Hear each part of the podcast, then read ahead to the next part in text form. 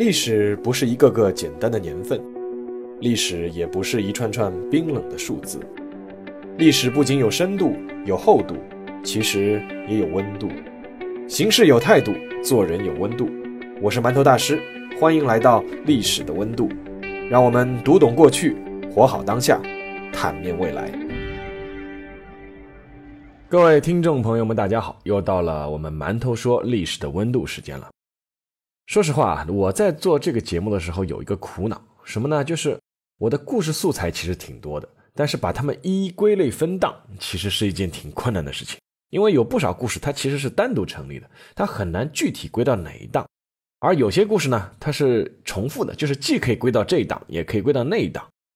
那比如说今天呢，呃，应该是结束这个晚清，暂时结束啊，晚清风云这个专辑，我想新开一个专辑。那这个专辑呢，就是和当初的月球往事专辑啊，就有点重合，因为都是说的人类探索太空的故事。不过呢，今天这个还算好，因为目前啊，人类实现载人登月的这个国家只有美国，所以月球往事呢，收的都是美国人登月的故事。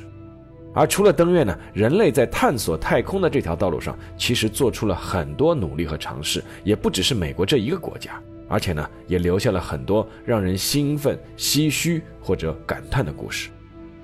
所以说，今天要新推出的这个专辑呢，我就取名为《问天之路》。第一个想说的故事呢，就是关于人类第一个进入到太空的宇航员的故事。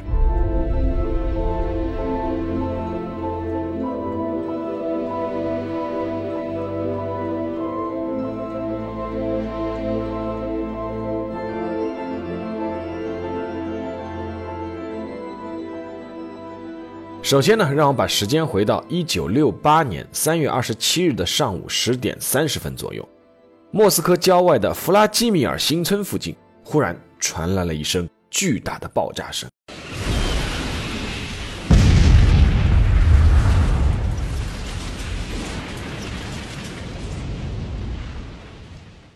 惊恐的村民循着爆炸声去寻找，却发现，在爆炸的现场周围几公里的范围之内。没多久就被政府派来的军队给封锁起来了。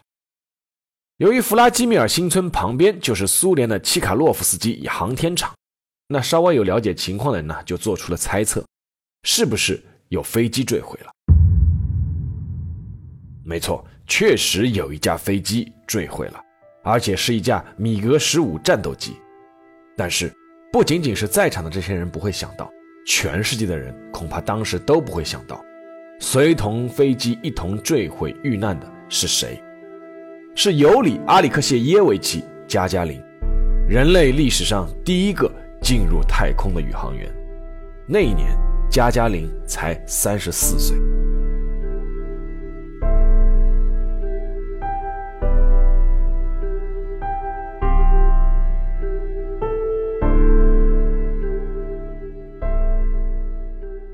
一九三四年三月九日，加加林出生在苏联摩棱斯克州克鲁西诺的一个小村庄。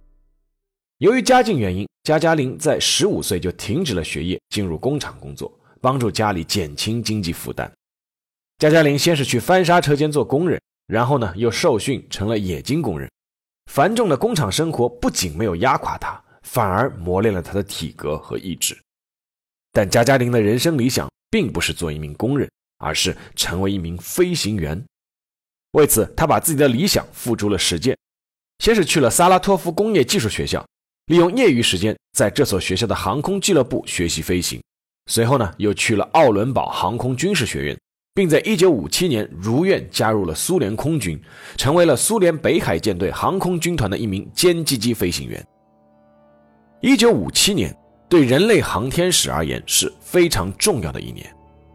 在这一年的十月四日，苏联成功将一颗重达八十三公斤的人造卫星送上了太空，开创了人类向太空发射卫星的记录。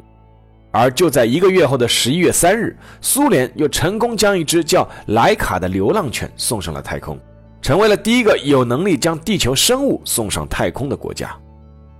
在得知了这个消息之后，加加林曾对他的同学说过一句话，他说：“接下来就该送人上去了吧。”加加林在说这句话的时候，对自己的未来是一无所知的，但他知道的是，苏联和美国的太空争霸已经进行到了白热化状态，这两个当时的超级大国都在投入全部的研发力量做一件事，那就是看谁能够成为第一个把人类送上太空的国家。为此，被苏联政府从劳改营里面请回来的天才火箭设计师科罗廖夫，在创造性的发明出捆绑式火箭的基础上，在一九五九年开始了全国范围内的宇航员选拔工作。科罗廖夫认为，或者说当时的苏联领导人认为。苏联已经具备了送人上天的能力。作为全国三千四百名志愿者的一员，二十五岁的加加林因为身高只有一米五七，但是体格健壮灵活。嗯，因为太空舱很小嘛，他需要宇航员身材比较小巧一点，所以说加加林就成为了最后二十名入选的成员之一，并且凭借过人的身体和心理素质，入选了最终的契卡六人小组。负责挑选宇航员的苏联官员卡尔波夫对着最后入选的六个人。说了一句让加加林激动万分的话，那句话是：“你们中间任何一个人都可能成为全世界第一个宇航员。”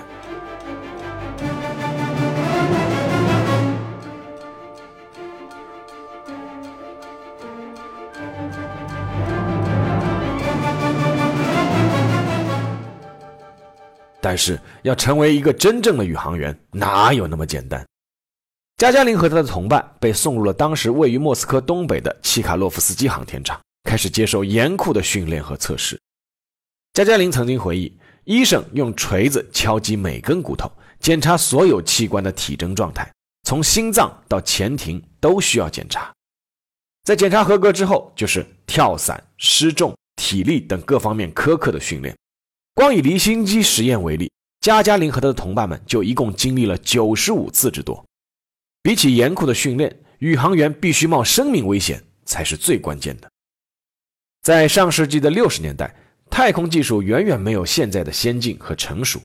无论是苏联还是美国的专家，都认为以当时掌握的技术，要送活人进太空，并且要安全返回，需要是冒极大的风险的。从某种程度上说，其实就相当于是在故意杀人。按照当时苏联掌握的太空技术，他们其实无法让宇航员乘坐着陆舱返回地面进行软着陆。但是根据苏联最高领导人赫鲁晓夫的命令，苏联的宇航员返回时必须落在苏联的领土。为此，总设计师科罗廖夫只能想出一种取巧的办法，那就是在离地面七千米左右的时候，把宇航员从着陆舱中弹射出来，用降落伞进行着陆。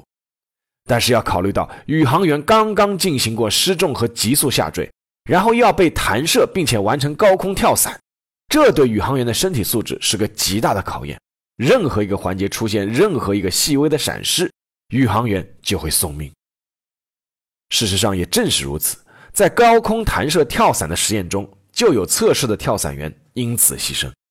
而之前苏联为载人航天所做的七次实验结果也令人担忧。在这七次中，有一次是飞船停留在太空轨道上无法回来；一次呢是在返回途中飞船被烧毁，乘坐在里面的宇航员呢也壮烈牺牲。当然了，这个说法有争议啊，苏联方面是一直否认有这个说法。剩余的五次实验呢是取得了成功，但是真正意义上的完全成功只有三次。按照国际惯例，只有成功实验八次才能算是完全做好准备，而苏联人连失败的实验算进去也只有七次。不过。最后两次确实是完全成功的。然而，在一九六零年年末，美国人忽然宣布，他们将在明年的春季进行首次载人航天飞行。这个宣布急坏了苏联人，赫鲁晓夫随即下令，是要不惜一切代价，一定要抢在美国人之前登上太空。一九六一年四月三日，苏共中央主席团做出了决议，立刻进行载人飞行。四月九日。加加林忽然接到了通知，你被选定为上太空的宇航员。此时离发射日期四月十二日只有三天时间了。那这里要插一句啊，曾经有一种说法说，当时加加林并不是第一候选，甚至只是第三候选。但是呢，第一候选的宇航员叫邦达连科，他在训练的时候啊，随手将一块擦拭传感器的酒精棉扔到了一个电路板上。那在纯氧环境里啊，实验舱这个顿时就燃起了熊熊大火。邦达连科是重伤之后不治身亡。在讨论谁来接任的时候啊，科罗廖夫选中了加加林，因为他曾经观测到当时在所有的选中的志愿者第一次进入太空舱的时候，只有加加林一个人脱掉了靴子，只穿袜子进入了舱室。当然了，也有另外一种说法，说科罗廖夫其实早就看中了身体素质和心理素质都上佳的加加林。好，那么在接到通知之后啊，加加林给他的妻子和孩子写了一封家书，那是一封类似遗嘱的家书。他关照他的朋友，就是只有发射失败以后，才能把这封家书交给家人。后来呢，人们把这封家书打开来看啊，这个内容就是加加林嘱托妻子要把两个女儿好好抚养长大，并且呢，他说根据你的意愿选择是否改嫁。四月十二日清晨，加加林在睡梦中被叫醒了，他被通知立刻准备登舱发射。来到发射场，总设计师科罗廖夫早就站在那里迎接他了。他对加加林说：“你真幸运，你将从无与伦比的高处观看我们的地球。”但是你也要做好思想准备，经受各种考验。当加加林坐进飞行舱后，首先就发现这个舱门无法密闭，然后呢，舱门又再一次被打开，检修人员又重新检视了一遍电路。克罗廖夫告诉加加林，飞船呢有一个接触点，接触不良，你呢不要担心，一切都会正常。三十分钟准备，十分钟准备，两分钟准备，十秒倒计时。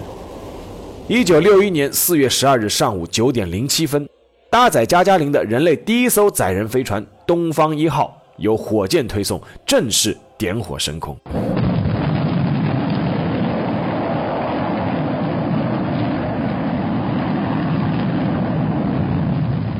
监控显示，加加林早上起床时的心跳为每分钟六十四下，在点火时的心跳骤然就上升到了每分钟一百五十下。通过太空舱的麦克风，在地面的控制中心的人听到了加加林的一句激动的大喊。他说：“我出发了。”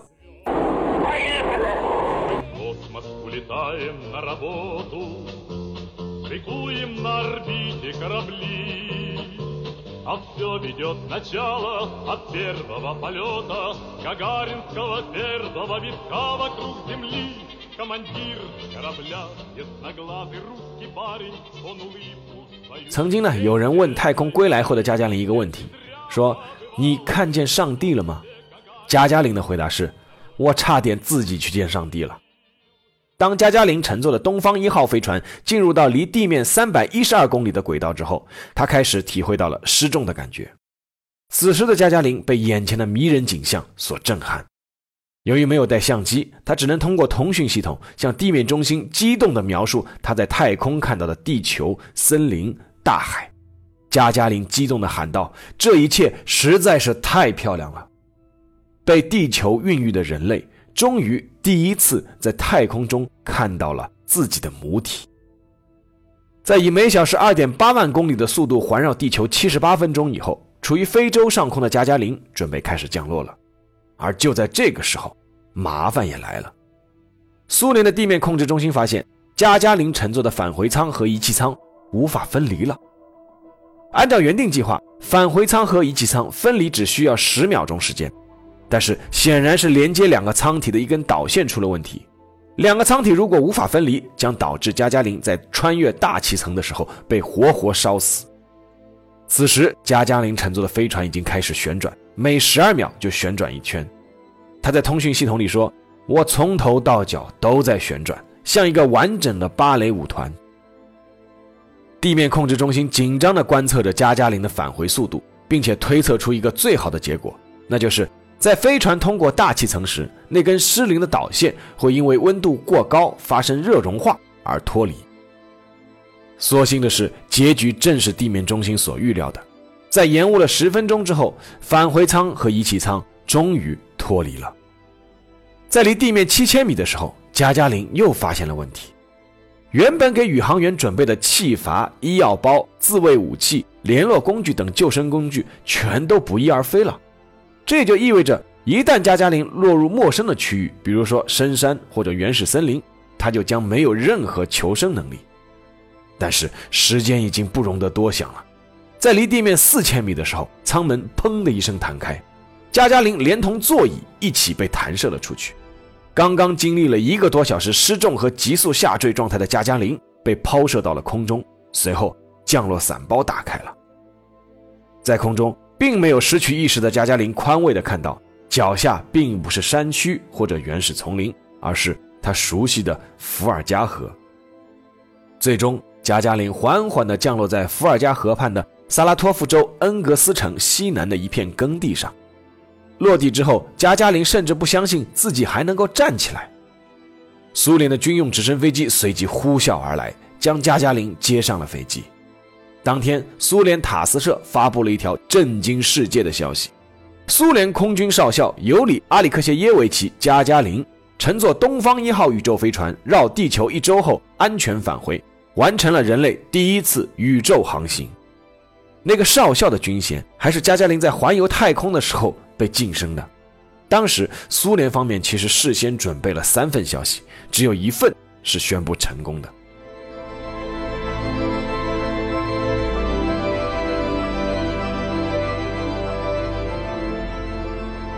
加加林当然一举成名。作为人类第一个进入太空的宇航员，加加林在苏联被视为伟大的英雄。他被授予了包括列宁勋章在内的大大小小许多勋章，还有苏联英雄称号。苏联各地请他去演讲的邀请如雪片一样飞来，一夜之间，全国很多街道都以他的名字命名。不仅仅是苏联，全世界也都出现了一股加加林热。加加林一共受邀出访了二十七个国家。成为了二十二个城市的荣誉市民。只有在你们的国家里，才能出现宇宙飞行的一个英雄加加林。祝贺你，苏联人民！祝贺你们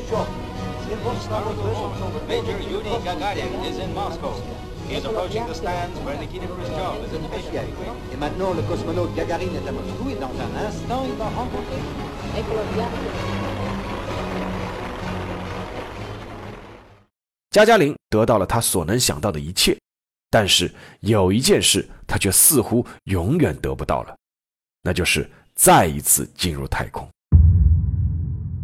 由于加加林已经成为了苏联的国家形象，所以他再也不被允许进入太空，以防发生任何不测。这在外人眼里看起来是一件无比幸福的事啊，什么事都不用做了，享受政府给予的高额津贴和各种福利，只要出席一些充满鲜花和掌声的社会活动。就可以了，但是这一切却让加加林陷入了无比的痛苦。他发现自己其实是失业了。事实上，随着后来人类进入太空的宇航员越来越多，人们才渐渐意识到，这样的一群人在返回地球后会产生巨大的空虚感和落寞感，是需要及时进行特殊的心理治疗的。那我在我的月球往事那个第三个那些从月亮上回来的人里面，其实也有提及到这一点啊。那但是呢，由于加加林他是全人类第一个上太空的人，之前是没有人有过这样的经验，所以呢，也只能由他自己去承受那种失落和痛苦。加加林于是就开始酗酒，他试图从酒精的麻痹中忘记暂时的苦闷，他的行为也开始恍恍惚惚，甚至有一次他从疗养院的阳台上跳了下来，造成了头骨和面部的骨折。由于加加林要经常代表苏联出席各种活动。最后是国家出钱帮他做了整容手术，而最终呢，有一件事情让加加林觉得似乎找回了自己，让他觉得自己好像还有点用。那件事情就是驾驶飞机。自从获准可以驾驶飞机后，加加林几乎每天都会去契卡洛夫斯基航天场，和那里受训的宇航员一起做飞行训练。虽然他那个时候已经身居高位，但似乎只有飞行才能让他找回当初的自己。加加林还不断提出要求，希望重返太空，甚至一度被列入苏联某次太空飞行的替补宇航员。那这个故事我们会在下一期来讲啊。但是所有的一切到了一九六八年三月二十七日就戛然而止。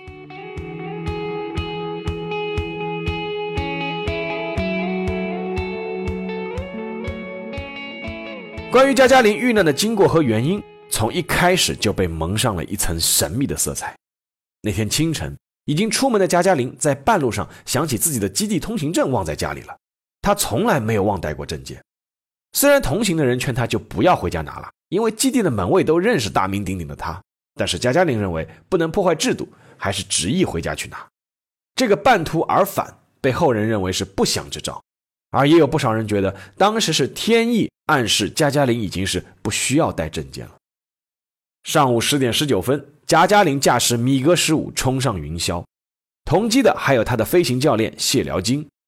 十点三十分，加加林和地面塔台取得联系，请求准许航向三二零返航。而就在这个时候，无线通讯忽然中断了。一分钟以后，这个故事开头的这一幕发生了：加加林驾驶的米格十五一头栽向地面，随即发生了剧烈的爆炸。一开始，苏联派出的搜救队员主要是集中搜索白色的降落伞，他们相信加加林和谢辽金肯定是已经弹射跳伞了。但是搜救队随后惊恐地发现，两个飞行员根本就没有跳伞。根据后来的调查显示，当时那架米格十五在离地面三百米左右，倾斜角已经达到了七十度到九十度，几乎是垂直俯冲坠毁的，全程只有两秒钟不到的时间。苏联政府在三月二十八日就成立了事故调查组，但最后只有一份简单的官方讣告，那就是加加林死于训练飞行中的一个灾难。在这样的背景之下，各种猜测就接踵而来。第一种猜测说是加加林喝醉了才上天的，但是这个说法很快被否认。加加林和谢辽金当天都没有饮酒。第二种猜测说是同机的谢辽金突发心脏病拖累了加加林，但是这种猜测并不被谢辽金之前的体检报告所支持。第三种猜测是飞机出现了技术故障，但是专家通过对包括飞机残骸在内的各种证据分析。飞机在坠毁之前，一切设备正常。第四种猜测呢，是飞机撞上了飞鸟，但是这种猜测呢，在飞机的残骸中呢，又无法找到证据。那第五种猜测呢，就比较悬了。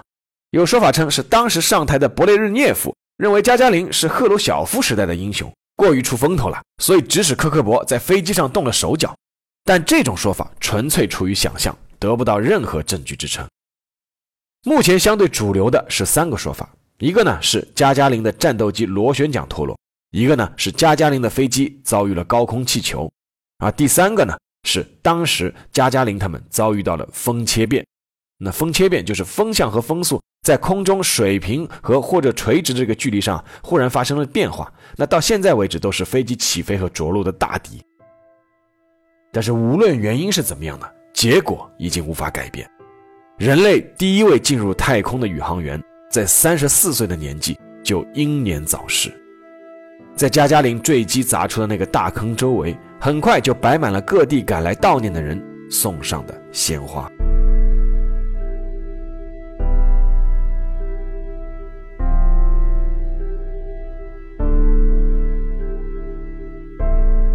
加加林并没有被人忘记，他的骨灰被安葬在了克林姆林宫。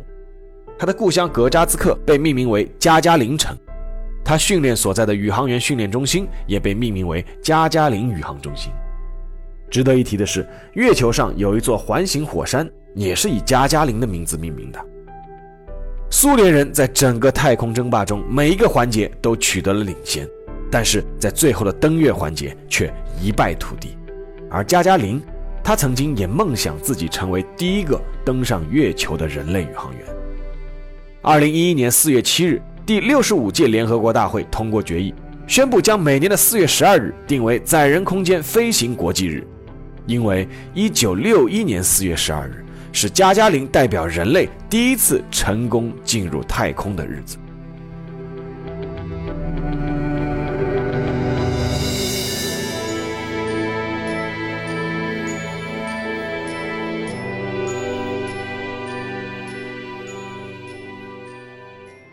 好了，下面进入馒头说时间。那我曾经啊，在美国的奥兰多的迪士尼游乐中心玩过一个叫 Mission Space 的项目。我不知道听节目的有没有人去玩过那个项目。我记得当时啊，它分了两条分支通道，一条呢叫地球探险，一条呢叫火星探险。地球探险呢是相对来说说是比较温和的，火星探险呢相对来说比较刺激的。然后呢，我是毫不犹豫选择了这个刺激的这个火星探险。但是当时当我坐进这个模拟舱的时候，就发现旁边每个座位都放着呕吐袋，那当时就意识到有点不妙了。然后倒计时开始，我这个整个人就是悬空的，就是直接是倒着的，就像那火箭发射一样。然后这个倒计时点火的指令结束以后呢，我那种体验宇航员的兴奋感很快就被急速上升的不适感所包围，那种感觉就是真的很难形容，就是整个身体就是要膨胀要爆炸的感觉。然后出来以后，我就去网上搜了资料，看了这个结构图啊，才知道，就这个 Mission Space 这个项目，在2003年是花了一亿美元建成的，它是真的造了两个是用于太空宇航员训练的离心机。那这个项目从2003年开放到现在，已经造成了两名游客死亡了。所以说，正是因为死了人，所以开发了一个相对来说温柔的那个叫地球探险。原本是只有火星探险的。那在这个模拟太空的这个飞行过程中啊，系统还会提示你去按一些按钮。那我也是后来才知道，这些按钮其实你按不按没关系的。但是这个设计者就是希望你体会一下这个人类在二点五倍重力下的这种感觉，就是他其实通过离心机模拟出了二点五倍重力。那在这个环境下面，我当时是我记得连胳膊抬起来都很费劲。所以说，加加林他也曾经回忆过，当时在太空舱里讲话都很困难，因为成倍放大的重力会不断下扯他的面部肌肉。然后我当时是强忍呕吐的感觉，是走出模拟舱，立刻就想到了加加林。他和他的队友在训练中至少做了九十五次比这强度大得多的离心机实验。我们有时候会觉得宇航员是真的风光无限。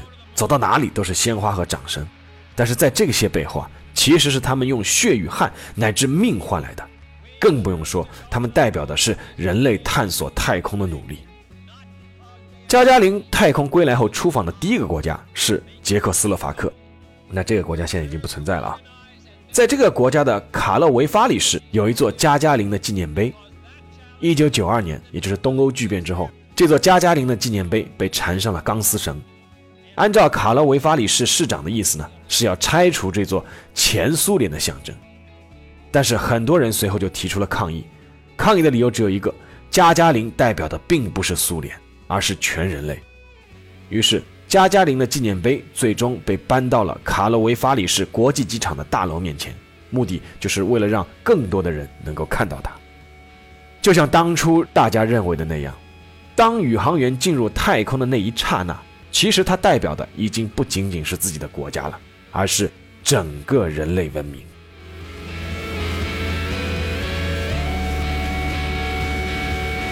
好了，这期节目就到这里，我们下一期再见。